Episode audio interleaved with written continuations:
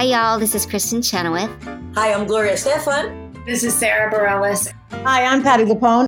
This is Lin Manuel Miranda. You're listening to the Broadway Podcast Network.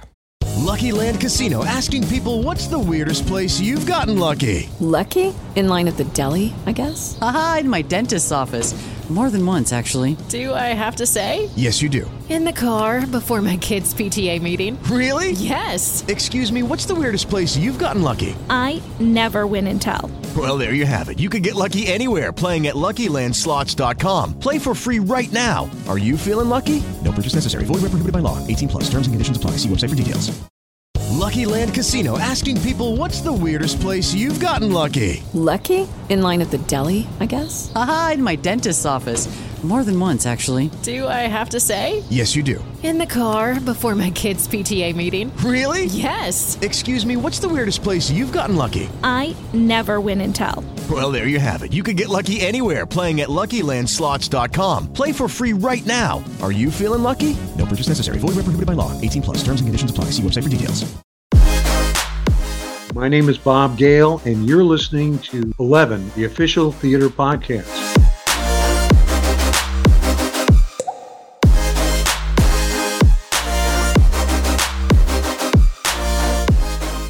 Hello and welcome to 11, the official theatre podcast that brings the biggest stars and creatives together in one place to discuss life in the arts. He's the Oscar nominated screenwriter, producer, director who's created one of the most successful film franchises of all time, and now he's turned his hand to a stage musical. As co creator, co writer, and co producer of Back to the Future and its sequels, his work has been seen and enjoyed by multiple generations of film lovers and enthusiasts. And now he's added a live stage musical to his catalogue as Back to the Future the Musical takes off at the Adelphi Theatre in London, marking his first foray into writing for the stage. So, here in an exclusive conversation direct from his home, we discuss bringing this beloved story to life live on stage, including the lengthy and detailed journey to adapting Back to the Future for the stage, and why the adventure always featured a red button when things didn't feel right. We also discuss collaborating with music genius Glen Ballard, bringing families together through his work,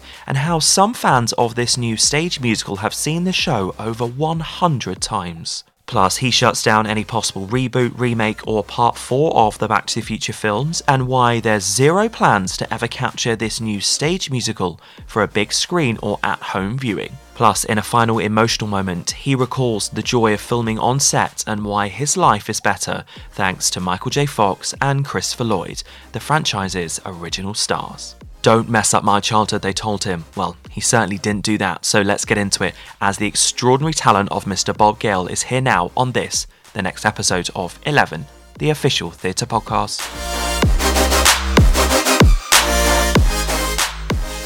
To ensure the safety of all involved in this episode of 11, Bob and I connected for this conversation digitally, so please forgive any brief moments while we wait for the internet to catch up. Enjoy.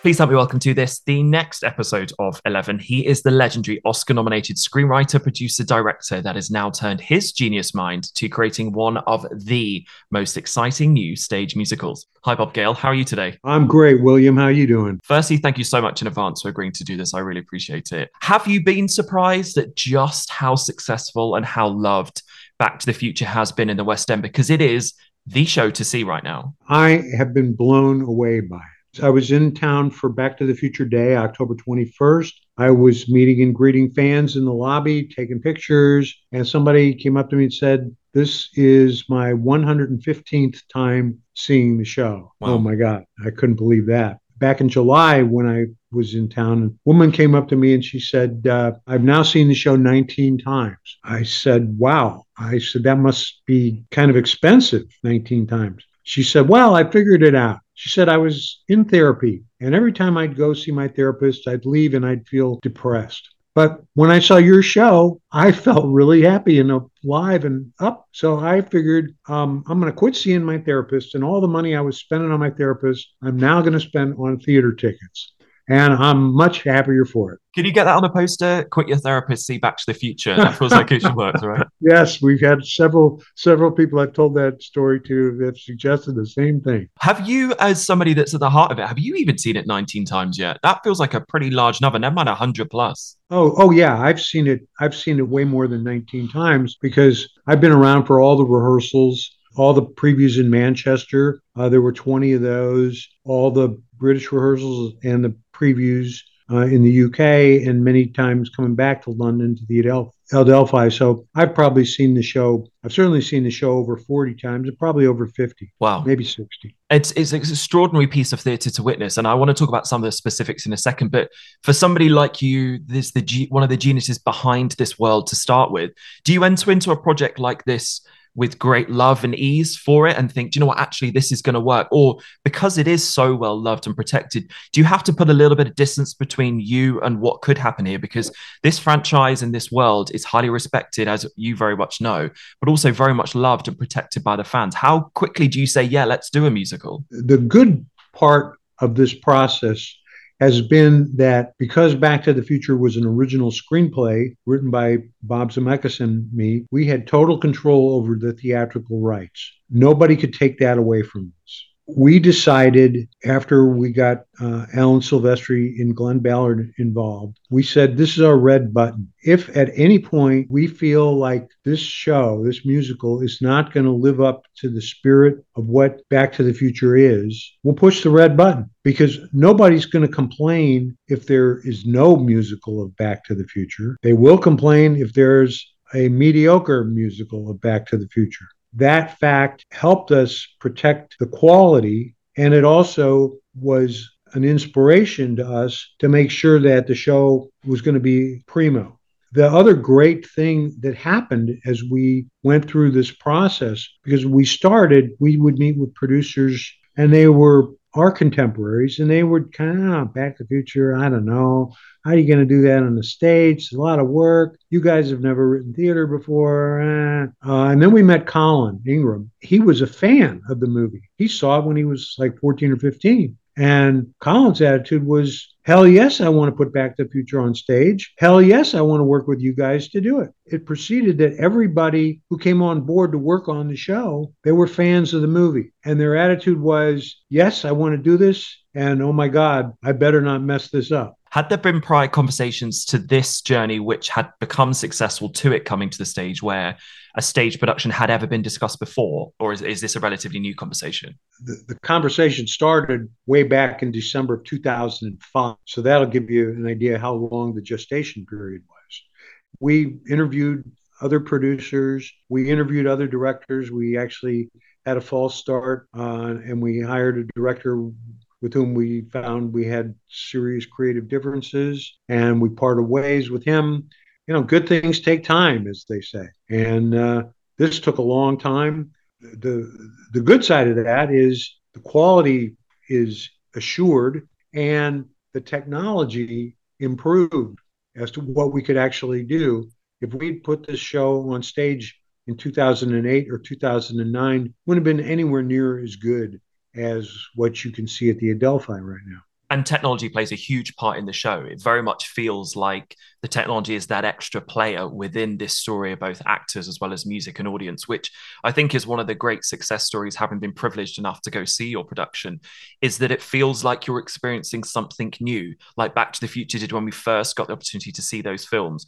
Was technology always going to be a big deciding factor in what we saw on that stage? Was it sort of that extra player? We actually never gave it a whole lot of thought about how to do this stuff okay. because we knew that this was not our expertise. You know, doing um, writing for the stage wasn't was was not my expertise, although it's not significantly the rules of drama are the same in cinema as they are on on the stage and i've gone to enough theater and studied shakespeare enough to know what you're supposed to do and what you're not supposed to do in a movie these days now you can just say okay you know we have the planets collide and the digital the digital guys figure out how to do that. We didn't know how we were going to create the illusion of the DeLorean going 88 miles per hour on on a live theater stage. We also, uh, being aficionados of magic, we knew that David Copperfield and Lance Burton and Penn and Teller, you know, they're constantly making cars appear and disappear and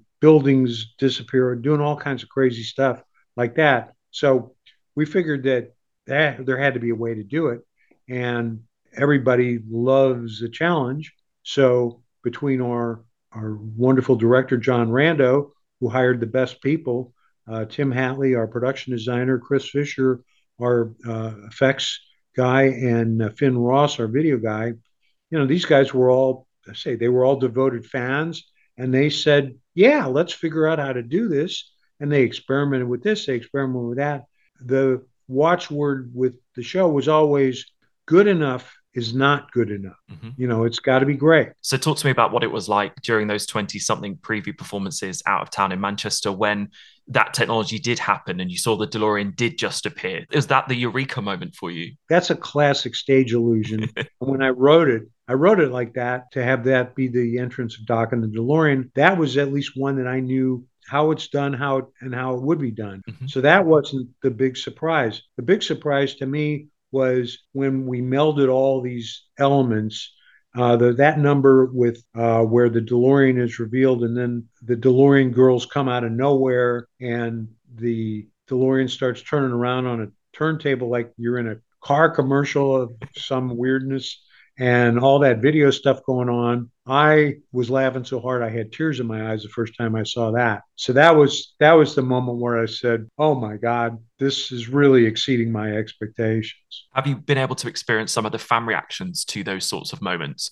Because I remember on the opening night, I mean, there were audible gasps from every person sat in the theater. It was extraordinary. Oh yeah, abs- uh, absolutely. I, I I get an adrenaline buzz just from being around people. And I'm thinking, okay, wait for it, wait for it, wait for it. Ah, that happens, you know. And uh, on Back to the Future Day, as, as I think you know, we had Harry Waters Jr., uh, who played Marvin Berry in the movie. He came and saw the show for the first time, and I was sitting right across the aisle from him. I kept looking over to him when a moment was about to happen because I knew how he was going to react and it was just glorious. Did you have the same sort of experience when Christopher came to that opening night? Did you spend one eye on the show, one eye on him? Yes. Um, although I will tell you that I needed an extra eye because on that very opening night where Chris was there at the Adelphi, um, we had our cover doc uh, to play Doc Brown. Roger Bart tested positive for COVID. So uh, Mark Oxtoby, who did a fantastic job, he never performed the part on stage in front of an audience. You know, you're also you know my my stomach was tightening up in knots is he going to be able to pull this off is it going to work but again once he pulled off that number it works uh, i was able to relax a little bit and say okay he's got it down. It's going to be great. It really was. And I loved the fact that I was very lucky enough to be there, as I mentioned. And it was incredible to be able to see the audience reaction to him, you know, to be able to say, we're with you. We want this to work. And obviously, the difficult circumstances with COVID that night, but it really worked. And obviously, while people would have loved to have seen Roger, he was extraordinary. You must have been very proud of him. Oh, we were very proud of him. And the other, the other thing that was going on in that in that uh, crowd was when we had our openings and like every show in Manchester, the people were insane. I mean, it was, it was like it was like a football crowd practically. They were just going nuts because they don't have any filter. They don't have any filters up there. You don't have those stuffed shirts where they're saying, "Oh well, I'm a I'm a theater critic. I'm a theater ex expert." You know, you, you didn't have that stuff going on. They were just the, the people, right? So we had those people, especially on, on opening night. Oh, I've heard this is a this is a good show, but you better prove it to me. You could see those people begin to loosen up as as the show progressed, and they finally just they gave into it and, and they just totally went for it. I'd love to talk about Glen Ballard because I've had the pleasure of he was a guest on Eleven just before you opened here in London, and he spoke about the real joy of trying to find the music for this show to try and give it a musical voice. And of course, in musicals, that's a big part of the storytelling. It's how we, as the audience, connect in in this fresh and exciting new way. Talk to me about what was it like getting to collaborate with somebody of his stature because he's an extraordinary talent. Now, glen Ballard is, is an incredible talent and, and a wonderful man. Bob Zemeckis and Alan Silvestri had worked with him on Polar Express, which is why they both said, "We got to get glen on this. We got to get glen on this." So I, when I first met glen it was like I'd known him, you know, for all my life. That's how easygoing and how connected we felt. And Glen uh, has always said that the first thing you do is you take the Hippocratic oath, you do no harm. Mm-hmm. And he had total respect for what the movie was, for who the characters were. His approach was always what is motivating them that I can use in a song. Um, because you'll have songs in a musical that are helping to tell the story, but you also have the famous what are known as I am songs. Where and, and of course in back to the future the musical the most moving and powerful i am song is when doc sings for the dreamers. When we heard the demo of that when we heard Glen do that in his studio uh, john rando and i were just completely completely blown away. But you know, once I heard it, I said, well, I'm restructuring the second act so that we can put this song in because it's too good. Not only about Doc Brown, but about everybody that has a dream. Um, if you're in the creative field, in any field, really, if you dream, that song um, is going to touch your heartstrings in every possible way. This was a collaborative effort. And I'm always saying this to people who want to heap praise on me. Well, it's not me. I'm part of the equation. It doesn't work unless you have all these other folks uh, doing their jobs. You know, somebody once asked me, What do you see your job as on the show? I said, My job is to make everybody else look good because when they look good, they make me look good. And it's a totally symbiotic, symbiotic relationship because that's how it is. And this goes all the way back. My recognition this goes all the way back to the movie. As I'm sure all real big Back to Future fans know, we shot the movie five and a half weeks with the wrong actor in the lead. Eric Stoltz was playing Marty McFly, and the movie wasn't working. Bob Zemeckis and I did something that was pretty much unheard of, which was a third of the way into our show, we fired the lead actor and we put Michael J. Fox in there.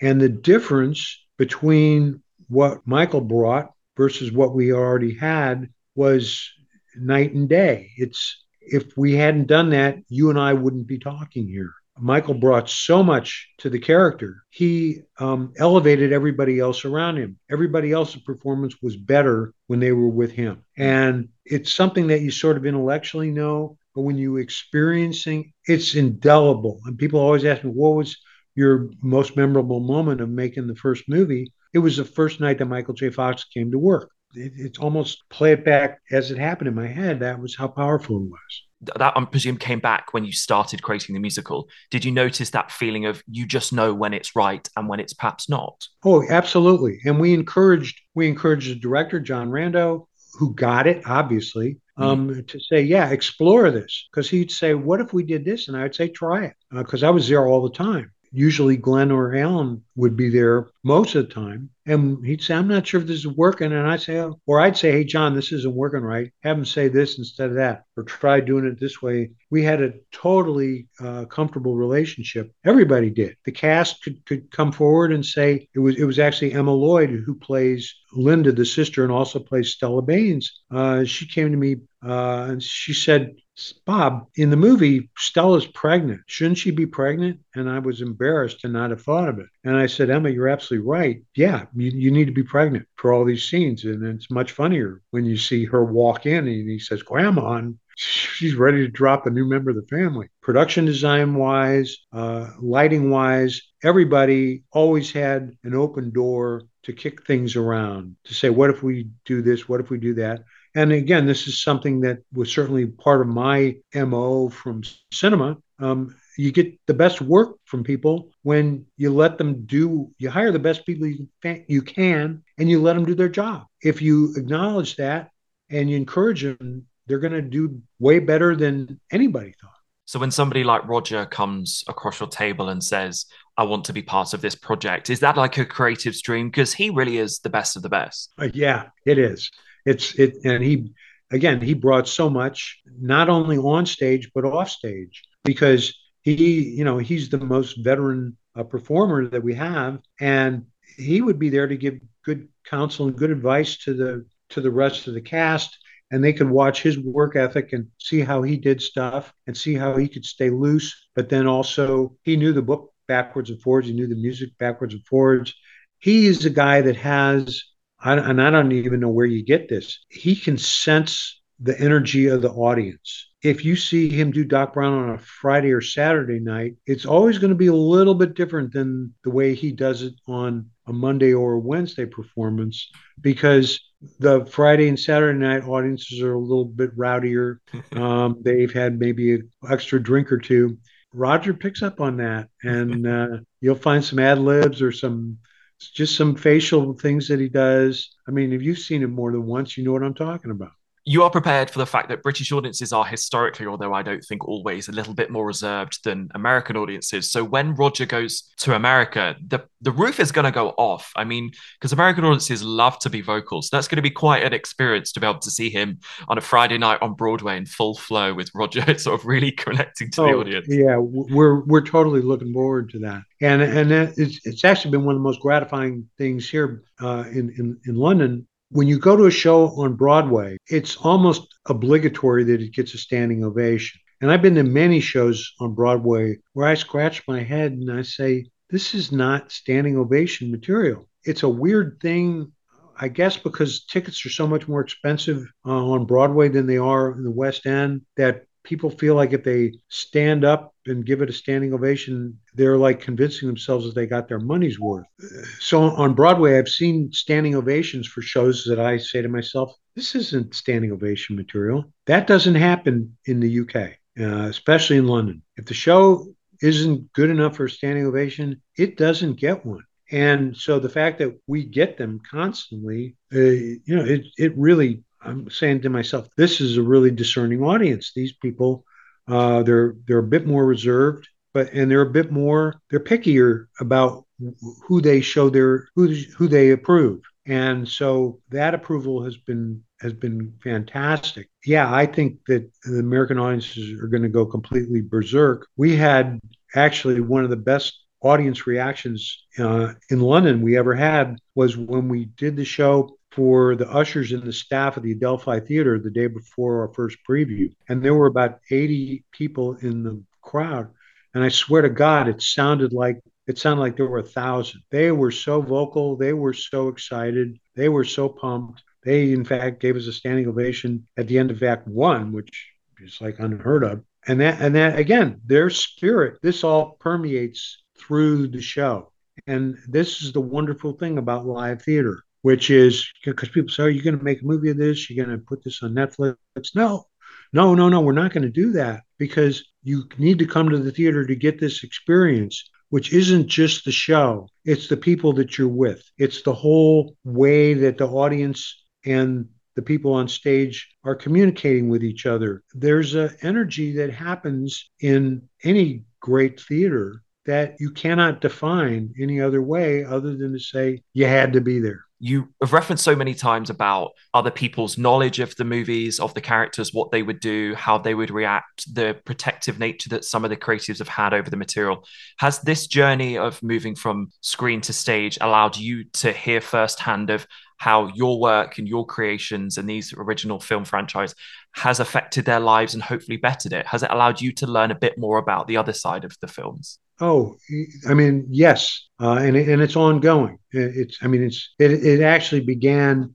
I remember being told that, or John Mayer, the you know the rock and roll guy, yeah. uh, he said in an interview, it was seeing Michael J. Fox play Johnny B. Goode in Back to the Future that made me say, I want to do that. I've heard from people that um, various things, people that wanted to become filmmakers, people who want to become musicians, people who want to become scientists. And the best part is people say, it brought me closer to my own family. It made me ask my parents questions that I'd never thought to ask them. Um, and that that's very very gratifying to hear that and of course the musical does that and for those listening that may not have seen the movies and there are people out there that haven't you do not have to see the movie to enjoy the musical. It was designed specifically that way because we knew that it's a family show. You can bring your kids Uh, there's a few hells and a few dams. That's as dirty as it gets. Uh, we knew that there would be a whole generation of kids that probably hadn't seen the movie, and they need to be able to enjoy the show too, and they do. Um, and so we hear from people all the time. You know, I never saw the movie, but I didn't have any problem. I love the musical. People say I love, like the musical even better than I like the movie. That's, that's fine. that's fine. As long as long as you're not coming out saying I hated it. It is Ryan here, and I have a question for you. What do you do when you win? Like, are you a fist pumper? A woohooer, a hand clapper, a high fiver. I kind of like the high five, but if you want to hone in on those winning moves, check out Chumba Casino. At ChumbaCasino.com, choose from hundreds of social casino style games for your chance to redeem serious cash prizes. There are new game releases weekly, plus free daily bonuses. So don't wait. Start having the most fun ever at ChumbaCasino.com. No purchase necessary. VGW. Void were prohibited by law. See terms and conditions. 18 plus. I had the pleasure of going backstage quite recently, and just to stand on a stage with a DeLorean felt like a religious experience. It was very bizarre. I mean that in the nicest possible way, but you do stand there going, it's a, it was a bit like when I um, met a Dalek for the first time being a Doctor Who fan and went, this is very, very, very strange. Do do people have that experience a lot? And especially from an audience perspective, when they get the first look at the DeLorean, it's like, wow, you know that's a moment that people take very personally to actually see it in the flesh. Oh, sure it is. I mean, it's it's it's one of those things. I think I, I may have written actually written it this way in the book. You know, when Doc Brown emerges, it, it may be the greatest theatrical entrance uh, in the history of theater. You know, that you hear the audience overwhelmed by it, and you don't know whether they're applauding Doc Brown or the the effect of how we brought the DeLorean, but it doesn't matter. It's all just parts, part and parcel of the same thing. I love the fact that you do try and honor the film in there. You don't want to pretend like it doesn't happen. Do people, particularly the hardcore fans, do they respect the fact that that was a very deliberate decision by you to to make sure that it feels like a continuation of the Back to the Future world, not a completely separate entity where they're two completely different things. Oh, absolutely, absolutely. I mean, I've, I've said in interviews before that when people have said, when are you guys going to do Back to the Future 4 or a reboot? What they're really saying is, we want this, you know? Hmm. And I'm thinking to myself, no, you don't want that. What you want, you want to feel the same way you felt the first time you saw Back to the Future. That's what you want. And that was our mission with the musical. If you ever get a chance to see Back to the Future in concert, where you'll sit in a concert hall you know one or two thousand other people uh, and the movie runs with a live symphony orchestra you get that from that experience as well. So we wanted to give people the f- sense yes this is totally back to the future and we do that immediately with the overture. You're sitting in the theater and you hear bum bum bum bum bum bum bum and you're all you're getting goosebumps because you're saying it's back to the future it's back to the future. In the rehearsal stage there's something called sitzprobe the sitzprobe and this is the first time that the performers get to do their numbers with the full uh, orchestra the full band. Up until then they've rehearsed it with you know somebody at the piano maybe a guitarist a drummer whatever. Um, but they've never heard the songs that they're singing as they will be arranged. We go to the studio, we're doing this in, in Manchester, and without being told, they're just kind of, the actors are kind of milling around, waiting to be told what they're supposed to do. And Jim Henson, our, our conductor, he raises baton and the band plays the overture. And they went bonkers to be right there with the orchestra, right there in the room, and to hear this. They went completely out of their minds. And then later on, when we did our first rehearsal at the Adelphi with the band, and now we had some other members of the of the company that were not with us in Manchester, uh, and the band started playing it. Cass literally ran to the edge of the stage and looked down into the pit to watch these guys playing the overture. Uh, they were just giddy. So, yeah, that was, and uh, of course, obviously, the first thing when Bob and I said we're going to try to make a musical, the next call we made was to Alan Silvestri because if the musical doesn't sound like Back to the Future, it's not Back to the hmm. Future. We always took pains to make sure that there were these touchstones throughout the musical that let people know you're in good hands. Yes, this is Back to the Future, you know, and at the same time, uh, providing a few little Easter eggs uh, for the for the Uber fans. You know, the disappearing photo in the in the show. Uh, they're standing in front of Monument Valley, uh, which was a location in Back to the Future Part Three. Uh, that was obviously a conscious decision on my part to say, hey, let's the, the, real fans will get a big kick out of this, and the people otherwise it, it won't matter to them. So that was a that was a nice little touch that did double duty. Does the fact that this stage musical has been so successful so far and, and shows that you've still got it, people are still there, and the fandom is as strong, if not stronger than ever before, does it make the conversation about potential revivals, remakes, a new installment for film, does it make that conversation louder? Is it happening more often, either in your inbox or even in your mind? We're not going to do a reboot. We're not going to do a remake. We're not going to do a part four this is why we did the musical instead of thinking about any of those type of things because what we now want to do is get the musical to as many people around the globe as we can. This is the new way to experience back to the future which is approved and authorized by the guys that made the movie. And the fact is that when people see the show there are just as many people that say thank god those guys didn't go for back to the future part 4 and we we hear that just as much or even more than we hear uh, when are you going to give us another movie? Because people say don't mess up my childhood. And you hear that comment about some of the franchises that have gone back to the well too many times. You know and i've gone to see some of those movies and i scratch my head and i say gee what were they thinking? But uh, this is what's good about the fact that bob zemeckis and i are in control creatively we're not going to let that happen. And it's also, I think, kind of nice for people who are fans to say, hey, I can watch the movie in two hours and it's a complete experience, or I can watch the trilogy in six hours and that too is a complete experience. And I don't have to think about, gee, how many spin offs do I have to look into and, and all this kind of stuff. I mean, you go to a Marvel movie, uh, and if you haven't seen all the other Marvel movies, you're lost in, in so many places. And I, you know, I, I say, okay, all right, there's enough Marvel fans that, that want to, that, that have seen that that makes these things successful. Um, I felt that way when I saw the Harry Potter show. Uh, if you didn't know chapter and verse of Harry Potter, you were pretty lost. I kept saying, wait, who is this character? I don't remember this person. And I did read the books and I saw the movies. They, they didn't do to me what the core what they did to the core audience. For me, the the Harry Potter show didn't look out for the people hmm. that didn't know the franchise.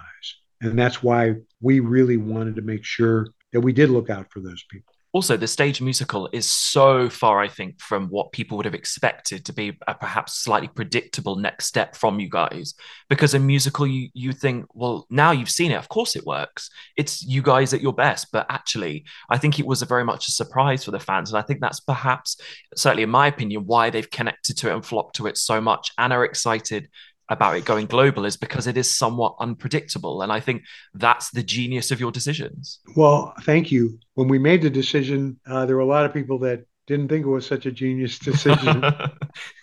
and believe me, I had a lot of people come up to me and say, I resisted coming to this um, because I didn't want my my uh, vision of of the movies distorted or ruined. And boy, was I wrong. Um, I'm so glad that I'm here and people, uh, even when a show in Manchester, I remember a guy came up to me and he said, Mr. Gale, I owe you an apology. I said, I'm sorry, I don't know you. I don't know what you have to apologize for. He said, No. He said, Listen, when you announced you're doing a musical, uh, I went on all my social media accounts and I said, This is the stupidest thing. This movie, this show is going to be crap. And I actually said, I came here expecting to hate it and expecting that tomorrow I'd be writing on Facebook and all this. I was right. This this show sucks. And he said, "Boy, was I so wrong." And now I'm going to proselytize about it. And uh, you know that too is is is totally gratifying. Mm-hmm. And the word has gotten out. And we have uh, our Facebook page, Back to the Future Musical Fans, run by a couple of really devoted fans, and they have helped spread the word. And when we uh, made our cast changes recently they were there cheerleading us on because I was always there assuring them, hey, we're not going to do anything that is going to hurt this show. Yep. Anybody who is going to be on stage performing this show is has gone through some you know rigorous review. There's a lot of talented people out there. Britain's Got Talent. That's not just some name of some show. It's a fact. It's a fact. And America's got talent too, and Germany's got talent. There's talented people all over the world. And the fact that we have so many of them who are also Back to the Future fans, that really bodes well for the future of Back to the Future. I just want to talk about the recent reunion between Christopher and Michael. If that's a testament to the fan love and security and the fact they wanted to show up and be there for both of them, for you to see that reaction all these years later and to see just how I think overwhelmed they were by the audience reaction. What was it seeing those videos and photographs? What did that mean to you? Because it was a it, moment. It, it was, yeah, I cried like everybody else. I did. Uh, the relationship that those guys, I'm, I'm, I'm tearing up right now thinking about it. Um, the relationship that that, that uh, Michael and Chris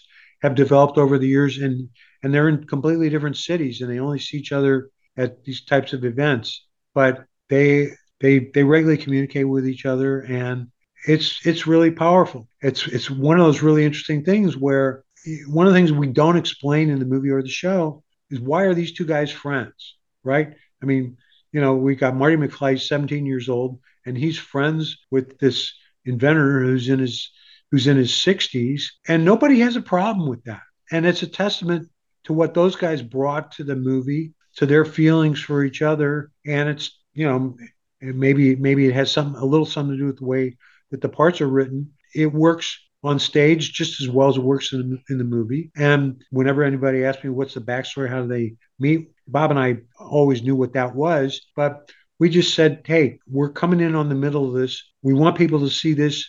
They're going to understand, you know, right from the first frames of the movie when you see that Marty knows where the key is to Doc's lab and he's coming in, say, oh, okay, this is a guy who's familiar with the environment. And we introduced Doc Brown not by showing Doc Brown, but by showing, you know, his dog food machine and his clocks and all this stuff in his lab. It, it's all just it's all just designed so that this is what it would be like in real life if these two guys had this relationship and people just go with it. It's a very unique friendship and I think that's again one of the great geniuses of your work in this world is is is getting lost in that. I think it's extraordinary to and, witness. And, it, and again, and it carries over into their into the into the relationship between Michael and Chris because they developed a certain chemistry, which was really fascinating because Christopher is a theatrically trained actor, and Michael is is a TV trained actor, and it's very they're very different because when you're a theatrically trained actor, you memorize the entire script, not just your part, everybody's part. You know it backwards and forwards. And what Michael was doing on Family Ties, they would change the script every day. So he, he said, Well, I'm not going to learn my part because they're going to change it tomorrow. And so he was a really quick study and he'd he'd learn his lines 15 minutes before he had to say them.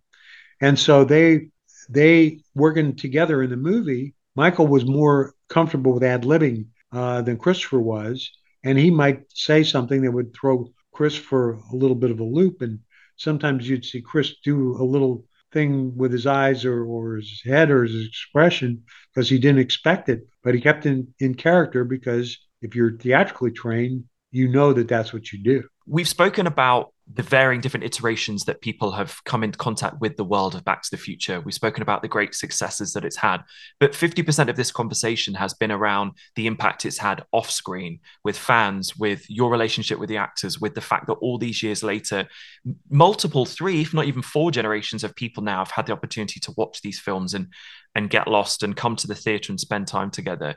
When you think back to the very beginning of this journey with the films through to the stage musical now, could you ever have envisioned that this would have brought so much joy to your life? Oh my God. We couldn't have envisioned, you know, we were just keeping our fingers crossed that people would show up when the movie opened. Uh, you know, I've, I've told the story many times that the script was rejected over 40 times.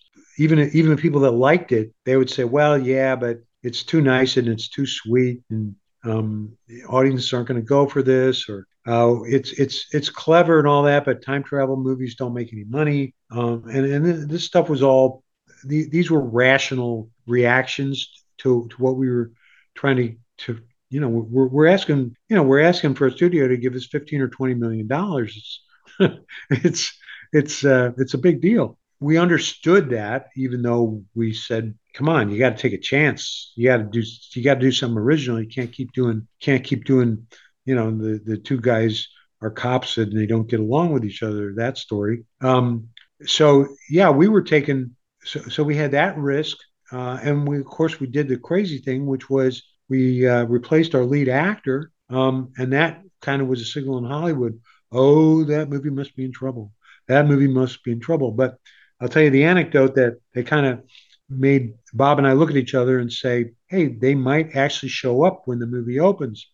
We shot the uh, high school scenes, uh, Whittier High School, which is a suburb of Los Angeles, happened to be, um, and total non sequitur here, it's where Richard Nixon went to high school.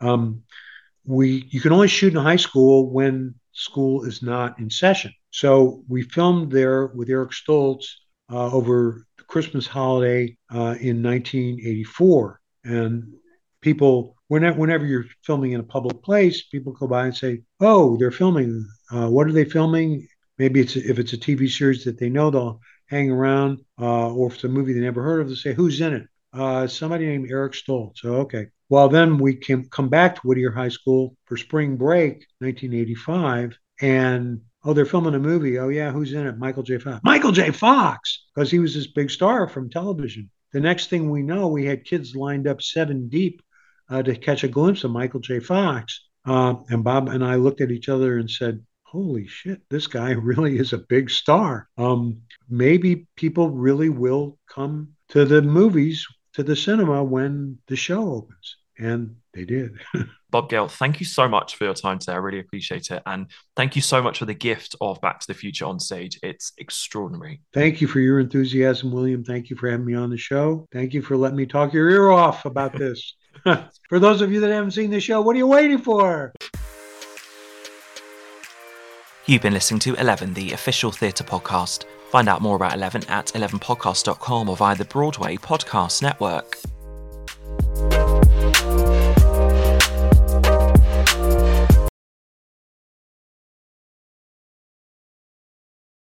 Hey, it's Leslie Odom Jr. here on the Broadway Podcast Network to tell you about the Rise Theater Directory, a program of Maestra Music. Rise is a national online resource designed to connect and empower backstage and administrative and creative theater professionals from underrepresented backgrounds.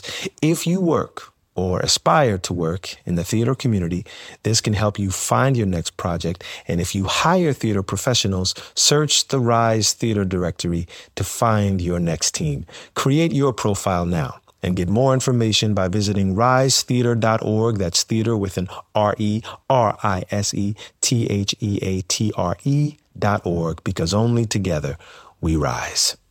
Step into the world of power, loyalty and luck. I'm gonna make him an offer he can't refuse. With family, cannolis, and spins mean everything. Now, you wanna get mixed up in the family business. Introducing The Godfather at ChumbaCasino.com. Test your luck in the shadowy world of The Godfather slot. Someday, I will call upon you to do a service for me. Play The Godfather, now at ChumbaCasino.com. Welcome to the family. No purchase necessary. VGW Group. Void where prohibited by law. 18 plus. Terms and conditions apply.